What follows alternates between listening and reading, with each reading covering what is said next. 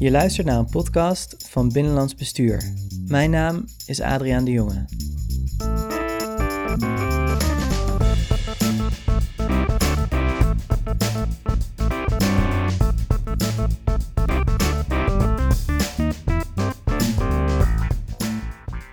Ruim anderhalf jaar geleden is het dat het coronavirus SARS-CoV-2 voor het eerst in Nederland werd ontdekt.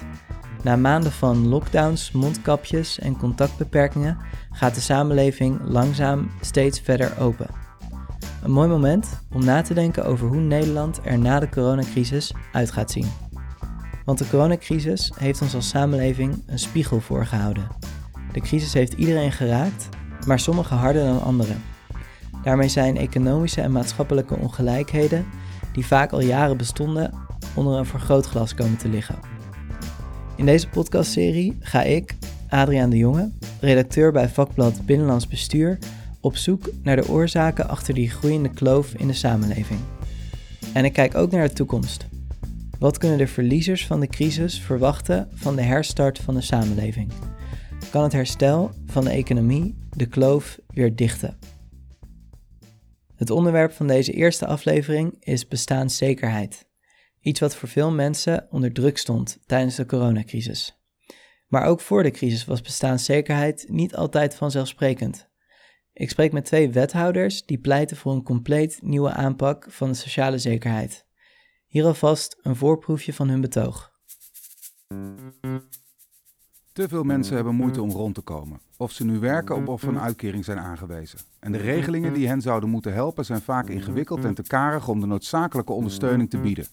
Het gevolg is dat grote groepen mensen een onzeker bestaan hebben met weinig perspectief op verbetering van hun positie. Dat moet anders. Het is onacceptabel dat de sociale zekerheid, die bedoeld is om de bestaanszekerheid van mensen in een kwetsbare arbeidsmarktpositie te borgen, in steeds meer situaties de bestaanszekerheid van deze groep juist dreigt te ondermijnen. Directe actie is noodzakelijk. De bestaanszekerheid van een steeds grotere groep staat onder druk. En hun situatie zal door de effecten van de coronacrisis mogelijk verder verslechteren. Je hoorde Rutger Grootwassink, wethouder namens GroenLinks in Amsterdam, en Peter Heikoop, wethouder namens het CDA in Dordrecht. Later in deze aflevering hoor je wat er volgens hen aan de hand is met de bestaanszekerheid in Nederland. Hoe komt het dat zoveel mensen in armoede leven terwijl de economie de afgelopen jaren, althans voor de coronacrisis, groeide als kool? Alvast een tipje van de sluier, dat heeft alles te maken met de participatiewet, die als doel heeft om ervoor te zorgen dat iedereen mee kan doen, maar in de praktijk vaak het tegenovergestelde realiseert. De twee wethouders die je net hoorde, willen er het liefst helemaal vanaf. Eh, de participatiewet is in een heleboel opzichten gewoon een onding. Hè? Er zit een mens- en wereldbeeld achter wat volstrekt achterhaald is. Het is toch een beetje de strekking, uh, uh, sanctioneer iedereen de moeder en dan komt alles goed. Hè? het, is, het, is, het is vooral een stok, nauwelijks een wortel. Maar eerst praat ik met iemand die uit eigen ervaring weet wat het betekent om afhankelijk te zijn van de participatiewet. En weet hoe het voelt om in bestaansonzekerheid te leven. mijn naam is dus Gerard Zangers. Gerard Sangers schreef een boek over zijn ervaringen in de bijstand de afgelopen tien jaar. Ik woon op Goeree, Overflakkee. Uh, alleen maar positief over mijn eiland qua omgeving. Minder positief over het sociaal beleid. 63 jaar, twee kinderen die het huis uit zijn. Zijn hele leven lang heeft Sangers gewerkt, totdat de kredietcrisis toeslaat. Het grootste gedeelte van mijn leven zat ik in de supermarktbranche. Ehm, de laatste jaren ben ik ehm, verkoper geweest van promotie relatiegeschenken. En nou, het gekste, want het gekste verkochten wij. Met het logo van het bedrijf erop. Maar ja, toen kwam de crisis en toen was het net uh, of ik gif aan het verkopen was. Want er wilde geen bedrijf meer uh, het hebben over promotie relatiegeschenken. Want die hadden andere zorgen. Ik was toen 55 plus. Nou ja, ondanks al mijn sollicitaties, een ordner vol, die ik inmiddels alweer in de eh, container geknikkerd heb, ehm, kwam ik niet aan de bak. Over de jaren in de bijstand die daarop volgden, schreef Zangers zijn boek met de titel Met dank door mijn overheid bij de voedselbank. Het was een zware tijd, lees je in het boek. Het werkloos zijn en van een karige uitkering moeten rondkomen tasten zijn mentale en fysieke gezondheid aan. Zanger schrijft dat hij in één jaar negen hartstilstanden heeft gehad, waarvan hij er minstens één wijt aan de stress van het leven in de bijstand. Ik heb negen hartstilstanden achter elkaar gehad. Ja. Uh, dat is ook weer een apart verhaal. Daar kan ik misschien ook nog ooit een boek over schrijven.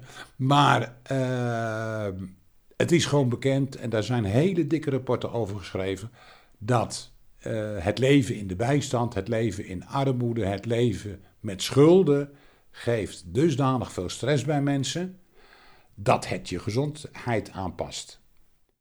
Zangers wilden niets liever dan een nieuwe baan vinden. Dus nam hij een aantal flexbaantjes aan. Totdat hij erachter kwam dat werken in de bijstand niet loont, maar alleen maar geld kost. Sterker nog, door het werken kwam Zangers uiteindelijk bij de voedselbank terecht. De meeste mensen hebben geen idee hoe dat systeem in elkaar zit. Ik had drie 0 uur contracten en een uitkering. Dan heb je even belastingtechnisch te maken met je heffingskorting. Die mag je maar bij één werkgever inleveren. Dus die zat op mijn uitkering en bij die andere drie 0 uur contracten betaalde ik de hoofdprijs aan loonbelasting. Dan gaan de slimme mensen zeggen: ja, maar die krijg je aan het eind van het jaar of anderhalf jaar, die krijg je wel weer terug. Maar één, dat kan je niet voor financieren. Je praat, eh, ik praat al gauw over 200 euro per maand, dat het me scheelde.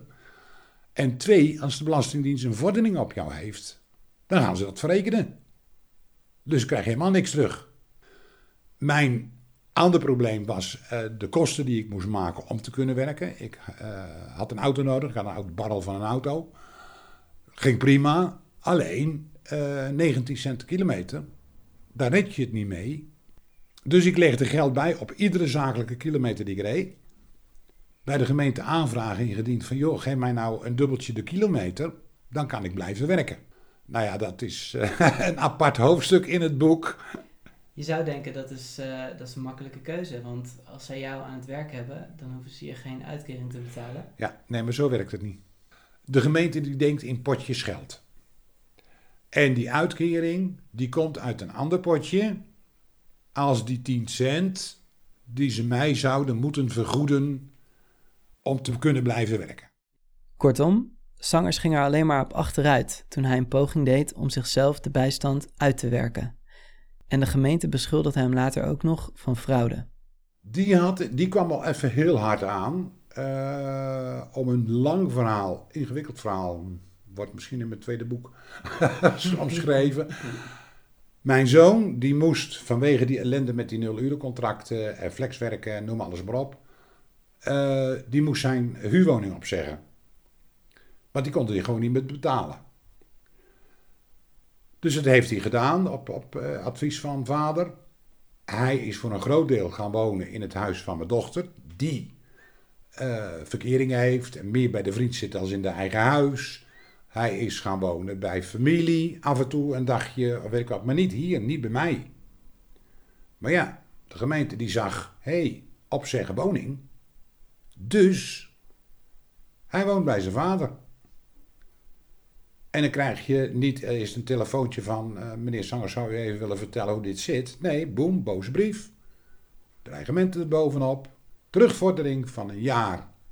Kostendelersnorm. De kostendelersnorm bepaalt dat een bijstandsuitkering lager wordt als je een woning deelt met anderen. Het idee is dat je minder geld nodig hebt omdat je de kosten van de woning kan delen. Voor een alleenstaande bijstandsgerechtigde betekent dat bijvoorbeeld dat de uitkering verlaagd wordt van ongeveer 1080 euro per maand naar 770 euro per maand, zodra je je huis met iemand deelt. Zangers schatten dat de terugvordering hem in totaal tussen de 3 en de 5000 euro zou kosten. Hij kon de terugvorderingen uiteindelijk terugdraaien, maar het had ook zomaar anders af kunnen lopen. Ik noemde het de financiële afgrond. Als ik niet de juiste contact had gehad, had het. Uh in het meest grote doemscenario uh, uit huisplaatsing geworden. En alleen maar omdat het vermoeden er was. In zijn boek constateert Zangers dat het onrecht wat hem is overkomen vooral is toe te schrijven aan de participatiewet, de wet waar de bijstand sinds 2015 onder valt. Dit schrijft Zangers in zijn boek over die wet. In 2015 is de participatiewet ingevoerd. Van verzorgingsstaat naar participatiesamenleving, de decentralisatie. Buiten de enorme bezuinigingen was de gedachte: de plaatselijke politiek staat dichter bij haar burgers. Theoretisch klopt dit misschien, maar in de praktijk is het tegenovergesteld. Gevolg 352 gemeenten, 352 eigen wetjes. De ene gemeente voert een hard beleid met een D, de andere gemeente voert een beleid met een hart met een T. De gemeenten geven Den Haag de schuld. Den Haag zegt dat is de verantwoordelijkheid van de gemeente. Intussen staat de burger met zijn rug tegen de muur. We leven in een zogenaamde participatiemaatschappij en daarin dient de burger zelfredzaam te zijn. Maar zodra de burger zichzelf zelfredzaam opstelt, begeeft hij zich op gevaarlijke gronden. Een paar voorbeelden. Stel, je denkt uit de bijstand te komen op termijn door een eigen bedrijfje op te starten. Dat kan niet, want een bijstandsgerechtigde mag niet ingeschreven staan bij de Kamer van Koophandel. Stel, een suikertante of oom geeft jou 10.000 euro om hiermee je schulden af te lossen. De vraag is: gaat de gemeente dit zien als inkomen of als vermogen? Stel, je moeder is herstellende van een operatie en je neemt haar voor een half jaar in huis. De kans is groot dat jij wordt gekort op je uitkering vanwege de kostendelersnorm. Moraal van dit verhaal? Als uitkeringsgerechtigde zit je vast in, in het systeem van regeltjes, regeltjes, regeltjes. Normaal zeggen we altijd: iemand is pas schuldig als de schuld bewezen wordt.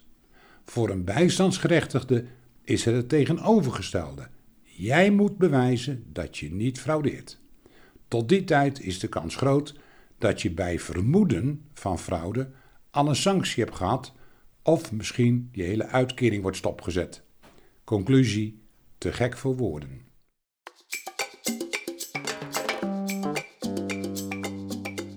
De ervaringen van Gerard Zangers staan niet op zichzelf.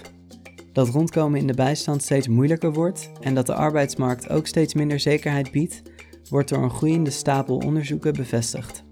Zo constateert het Nibud dat grote groepen mensen systematisch geld tekort komen, ondanks de bestaande inkomensondersteunende maatregelen.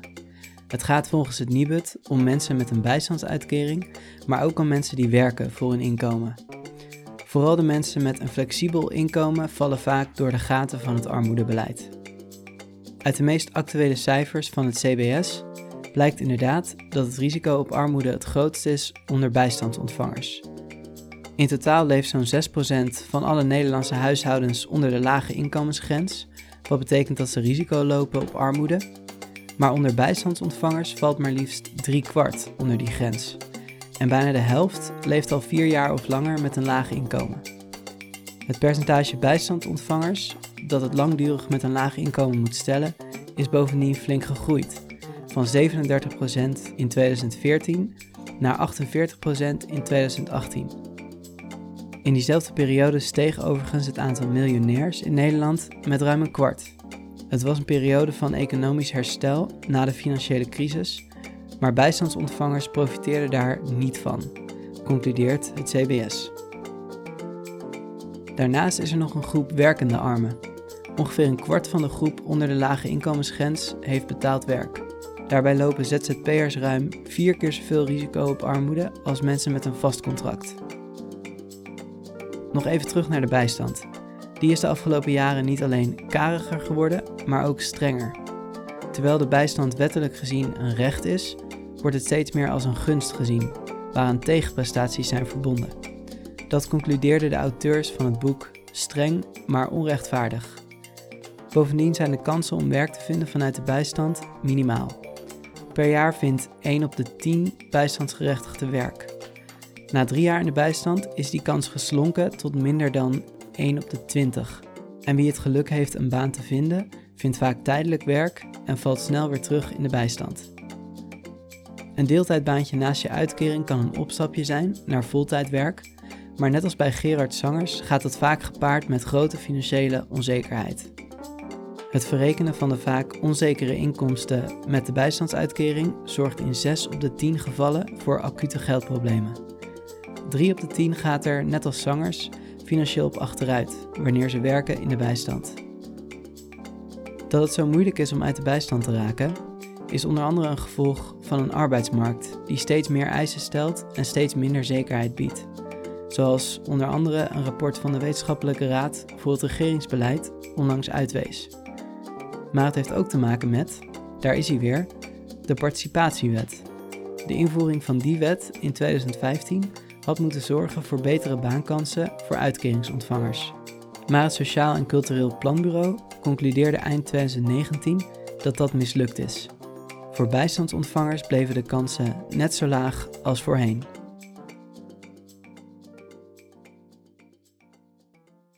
Als je dan al die onderzoeken bij elkaar op een stapel gooit, kun je eigenlijk maar één conclusie trekken. En dat is dat de bestaanszekerheid van een hele hoop mensen onder druk staat. En dat is precies waar de wethouders die je aan het begin van deze aflevering hoorden, iets aan willen doen. Peter Heikoop, wethouder in Dordrecht, en Rutger Groot-Wassink, wethouder in Amsterdam, stelden samen een deltaplan bestaanszekerheid op. Ik ben Peter Heikoop, 38 jaar, wethouder in Dordrecht. Uh, woon hier met mijn gezin, met vier kinderen. En ik ben ook actief in het VNG-bestuur. Uh, als voorzitter van de commissie Participatie, Schulddienstverlening en Integratie. En in die rol spreek ik ook met het kabinet over meerdere thema's, waaronder bestaanszekerheid. Wethouder uh, Rutger Grootwassink, uh, wethouder van Sociale Zaken, Diversiteit, Democratisering en nog wat dingen. We praten over het Deltaplan bestaanszekerheid. En ik zou je als eerste willen vragen, wat betekent bestaanszekerheid eigenlijk? Bestaanszekerheid betekent voor mij dat je er mag zijn, dat je er mag zijn in alle facetten van het leven. Dus dat je ook zeker kan zijn van, van de dag van morgen, van de volgende maand, van het volgende jaar. En het gaat dan over de meest primaire uh, behoeftes. Dus voldoende inkomen, een dak boven je hoofd, een gezondheid uh, die, die, nou ja, waarmee je ook uh, je leven kan leiden. En voor heel veel mensen, vele, vele honderdduizenden mensen, is die bestaanszekerheid in het geding. Nou, bestaanszekerheid is natuurlijk eigenlijk dat je gevrijwaard bent van onzekerheid over uh, bijvoorbeeld je inkomen. Hè? En uh, als je kijkt naar uh, de grondwet, ik heb het nog even erbij gepakt, artikel 20, die zegt... De bestaanszekerheid der bevolking en de spreiding van welvaart zijn voorwerp van zorg der overheid. Nou, dat is natuurlijk hartstikke mooi, maar dat betekent eigenlijk dat de overheid ook de plicht heeft om te garanderen dat mensen rond kunnen komen. en wij hebben, ik heb met, uh, met mijn collega Peter Heikoop een deltaplan bestaanszekerheid uh, gelanceerd. Omdat wij ons echt grote zorgen maken over de bestaanszekerheid van grote groepen mensen. En het is echt cruciaal dat een nieuw kabinet daar mee aan de slag gaat. Ja, een deltaplan, dat klinkt alsof er een soort van storm op komst is.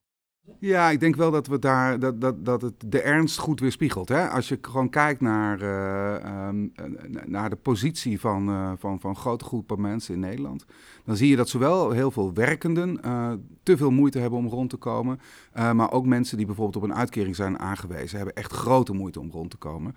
En je moet je echt afvragen of in zo'n rijk land als Nederland, of de overheid zich dan wel echt aan die wet die ik net voorlas hield. Hè? Dat mensen eigenlijk toch gewoon voorzien moeten worden in hun inkomen en dat die onzekerheid niet nodig is. Dus ik denk echt dat er rigoureuze maatregelen nodig zijn. Ik kan de urgentie van dit vraagstuk echt niet voldoende benadrukken. We weten bijvoorbeeld, uh, onderzoek van het Nibud laat dat zien, dat nou ja, mensen die afhankelijk zijn van een uitkering en bijvoorbeeld kinderen hebben, uh, ja, die, die, die, die komen gewoon structureel uh, inkomen tekort om van rond te komen. En dat betekent eigenlijk dat je mensen tot schulden veroordeelt en dat betekent een, een, een cascade aan problemen. Wat kan er gebeuren als um, de bestaanszekerheid van mensen te veel onder druk staat? Nou ja, ik denk dat je nu al ziet dat de erosie van die bestaanszekerheid, hè, die, eh, die, die natuurlijk echt al een tijd is, die maakt dat heel veel mensen een hoge mate van onzekerheid ervaren in hun, in hun, in hun leven. Hè. En, dus gewoon, uh, uh, en dat is een combinatie van dingen. Dat is, dat is armoede, maar het heeft ook ernstige gevolgen. gezondheidsschade. Hè. Mensen die, in, die van een uitkering afhankelijk zijn, zijn ongezonder. Mensen in armoede, denk aan de stress die dat met zich meebrengt. dus ja, ik denk dat het, het voor het welzijn van mensen is het heel belangrijk dat ze niet permanent in zorgen moeten zitten over hun inkomen en of ze überhaupt kunnen rondkomen. En het lastige, denk ik, want je kunt zeggen, mensen met een uitkering, ja, die, er zullen mensen zijn die zeggen, ja, maar die moet je ook niet zoveel geld geven. Ik denk daar persoonlijk wat anders over. Maar het probleem is natuurlijk dat we zien dat heel veel werkenden daar ook last van hebben. Hè. Het, aandeel werkende armen neemt snel toe. Maar ik zie ook wel door de, door de doorgeslagen flexibilisering op de arbeidsmarkt, hè, de, enorme groei in flexbanen, dat echt heel veel jongeren heel veel moeite hebben om rond te komen. En ik denk ook bijvoorbeeld als je naar, naar ZZP'ers kijkt, hè, uh, er is een grote groep die bouwt geen enkel pensioen op. Uh, dat betekent dat ze, als ze de pensioengerechtigde leeftijd bereiken, op zo'n hoogst nog, een, nog alleen een AOW hebben. Ja, dat is natuurlijk echt, dat, dat gaat voor hele pijnlijke situaties zorgen. Dus ik denk echt dat vanuit, het, vanuit de, gewoon de zorg om grote groepen mensen. het echt belangrijk is dat de noodklok geluid wordt. en dat we zeggen, jongens, in zo'n rijk land als, als het onze, zouden we toch eigenlijk die spreiding van, van, van, van welvaart, zouden we echt iets beter moeten doen. Ook als je kijkt naar bijvoorbeeld de ontwikkeling van, uh, uh, van de lonen in relatie tot de ontwikkeling van bedrijfswinsten. Dan zie je dat uh, de bedrijfswinsten de afgelopen decennia enorm zijn gestegen, maar de lonen eigenlijk niet. En dan zal een tegenstander van mij misschien zeggen, ja die groot Wassink dat is een linkse jongen. maar dit zeg ik niet alleen, dit zegt de Nederlandse Bank, het IMF. eigenlijk zeggen alle grote instituten in Nederland ook, dat minimumloon moet echt omhoog. En wat mij betreft moet dan ook het sociaal minimum echt omhoog. Uh, we hebben uh, gezien dat er zowel in de. Nou ja, in de, al decennia hebben we natuurlijk een soort kaalslag uh, van, van neoliberaal beleid. waarin de sociale zekerheid verder wordt afgebroken. bijvoorbeeld als je kijkt naar de bijstandsuitkering, daar zit er een verkapte bezuiniging in nog de komende jaren. Waardoor de bijstand eigenlijk steeds daalt. Ja, en, en dat maakt gewoon dat, dat te veel mensen uh, uh, te veel moeite hebben om rond te komen. En denk aan kinderen die dat betreft. Hè. Er is nu een uh, vrij grote campagne over, over kinderen in armoede. Ik geloof dat het 1 op de 13 is generiek. maar in grote steden en in andere gebieden, hè, want het is niet alleen een grote stedelijke problematiek hoor, ehm, zijn natuurlijk echt grote aantallen kinderen die in armoede opgroeien.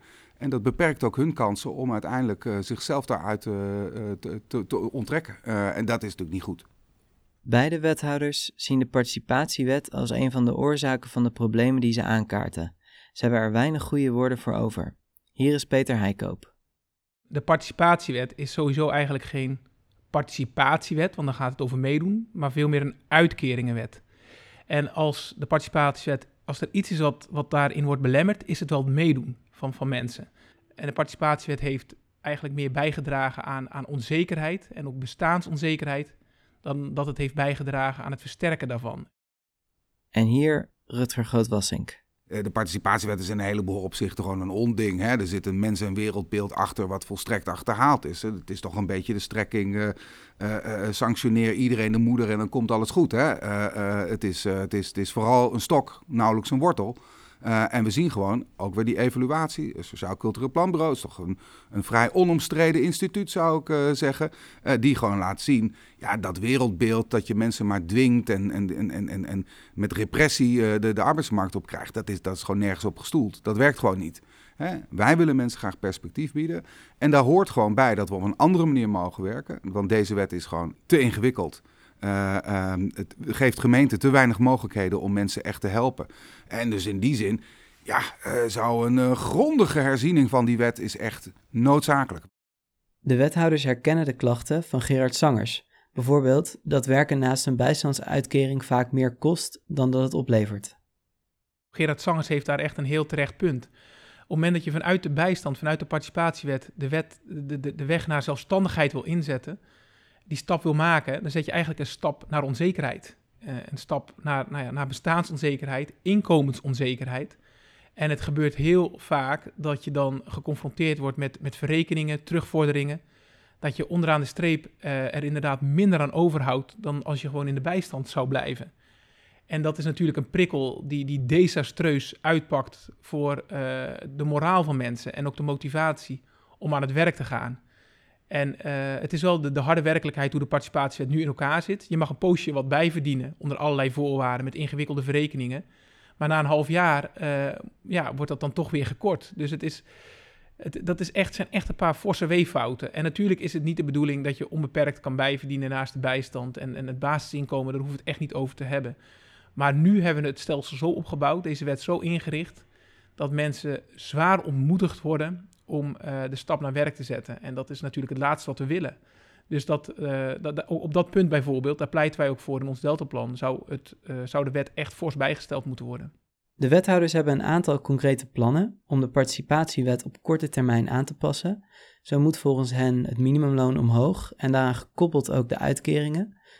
De kostendelersnorm moet worden afgeschaft voor jongeren tot 27 jaar. Bijverdienen naast een uitkering moet makkelijker worden.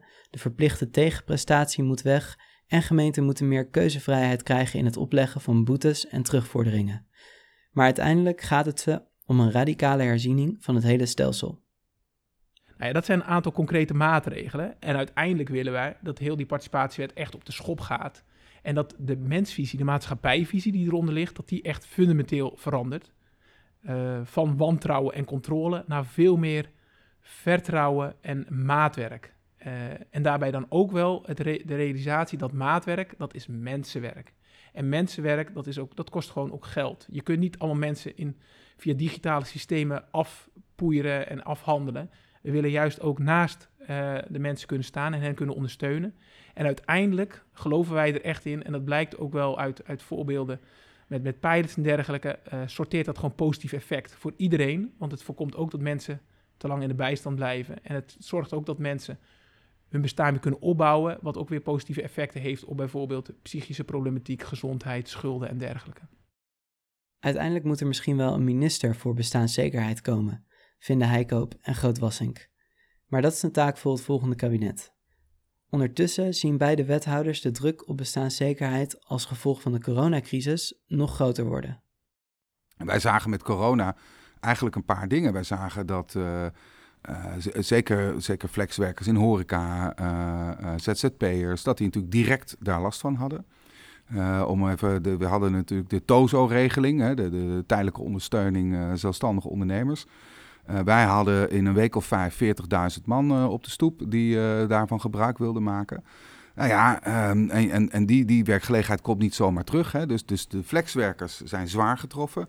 Maar bijvoorbeeld uh, jongeren zijn, zijn ook uh, behoorlijk getroffen. Wij zagen in het laatste kwartaal van, uh, van vorig jaar toch echt een forse stijging van jeugdwerkloosheid. Die zich dan ook met name weer toespitst met jongeren met een migratieachtergrond. Overigens ook interessant, wat wij in Amsterdam, maar ook in Rotterdam en Den Haag zag je dat bijvoorbeeld. Uh, dat door de coronacrisis ook ongedocumenteerde, de, het vraagstuk van ongedocumenteerde arbeidsmigranten, hè, mensen die tot voor kort schoonmaakten en uh, van alles deden, dat die ook acuut in nood kwamen. Dus ja. je ziet eigenlijk dat mensen die toch al een kwetsbare positie hadden door de coronacrisis, verder onder druk zijn komen te staan. Um, nou ja, kijk, uh, ook uh, Borslap had uh, in het rapport al gezegd, die doorgeslagen flexibilisering, die moet echt anders. en we zullen echt de sociale zekerheid moeten herzien, zodat ook flexwerkers uh, kijk, eigenlijk wil je dat sociale zekerheid niet alleen, uh, uh, die moet niet kijken naar het soort arbeidsrelatie, maar die moet eigenlijk gelden voor alle werkenden. Alle werkenden hebben een zekere mate van vangnet nodig. Uh, en, en, hoe dat vangnet er dan uitziet, daar kun je over discussiëren. Um, maar het mag niet afhankelijk zijn van je arbeidsrelatie. En ik denk dat dat de crisis heel duidelijk laat zien, dat dat echt anders moet. Bovendien neemt de druk op de dienstverlening van de gemeente toe waardoor het risico bestaat dat de mensen die al het langst in de bijstand zitten nog verder achteraan komen te staan. Dit is een duivels dilemma. Hè? Kijk, even in algemene zin uh, zie je dat, uh, dat, dat uh, de budgetten voor ondersteuning van mensen... die zijn ongeveer in het afgelopen decennium met twee derde geschrapt. Waar we eerst 4500 euro per jaar hadden om iemand aan het werk te helpen... is dat nu ongeveer 1500 euro per persoon. dus ja, dat is echt fors ingesneden. Uh, en het is zeker zo dat in de participatiewet zit gewoon een prikkel om uh, mensen die het snelst eruit krijgt, het eerst te helpen. Omdat als je mensen eruit krijgt, nou ja, dan scheelt je dat weer in, in hè, dan, dan, dan behoud je een gedeelte van het budget. Dus er zit een financiële prikkel om dat te doen. In de coronacrisis uh, hebben, ook, ook, ook ik bijvoorbeeld in Amsterdam ervoor gekozen om te kijken naar mensen die binnen een jaar weer aan het werk kunnen, om die prioriteit te geven. Uh, en dat gaat natuurlijk ook een beetje ten koste van mensen die wat langer uh, bijstandsafhankelijk zijn. Maar ik vind het wel te verdedigen, omdat, um, kijk, de bijstand is een hartstikke mooie regeling. Uh, nogmaals, hij mag van mij wel wat hoger. Ehm, het is een hartstikke mooie regeling. Maar ehm, wij zien dat als je er eenmaal in komt, dan kom je er gewoon moeilijker uit. en eigenlijk wil je voorkomen dat mensen langdurig afhankelijk worden. Want hoe, hoe, langer je afhankelijk wordt van een uitkering, hoe ingewikkelder het wordt om aan het werk te gaan. Uh, en daarom is het ook voor de mensen die nu in, en dit is natuurlijk toch best een, een, een, een, een wat, wat, wat afwijkende crisis, hè, een acute vraaguitvalcrisis.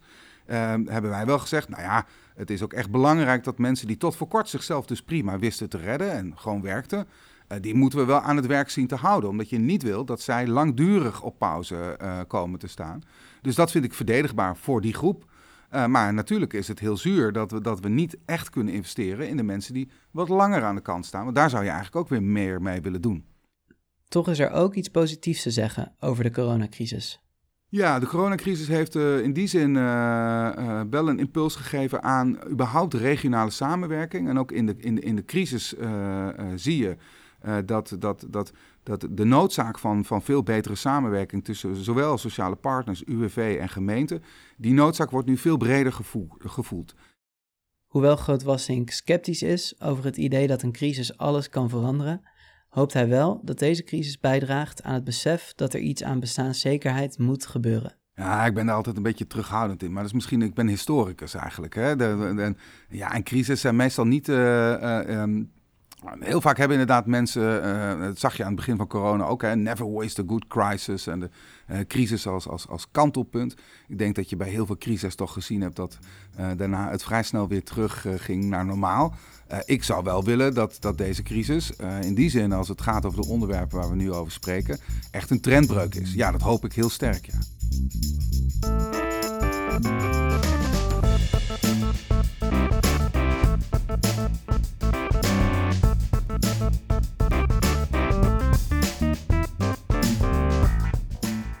Tot zover de eerste aflevering van deze serie over groeiende ongelijkheden in Nederland. In de volgende aflevering kijken we naar de schuldenproblematiek. Het is fascinerend, want als je van een afstandje ernaar kijkt, is het niet logisch dat de schuldenproblematiek zo groot blijft, terwijl we inderdaad ook voordat corona uitbrak de werkloosheid op een historisch dieptepunt. En dieptepunt in positieve zin was omdat hij zo ontzettend laag was. Toch kunnen we het verklaren. En hoe kunnen we het uh, verklaren? Dat hoor je de volgende keer. Tot dan.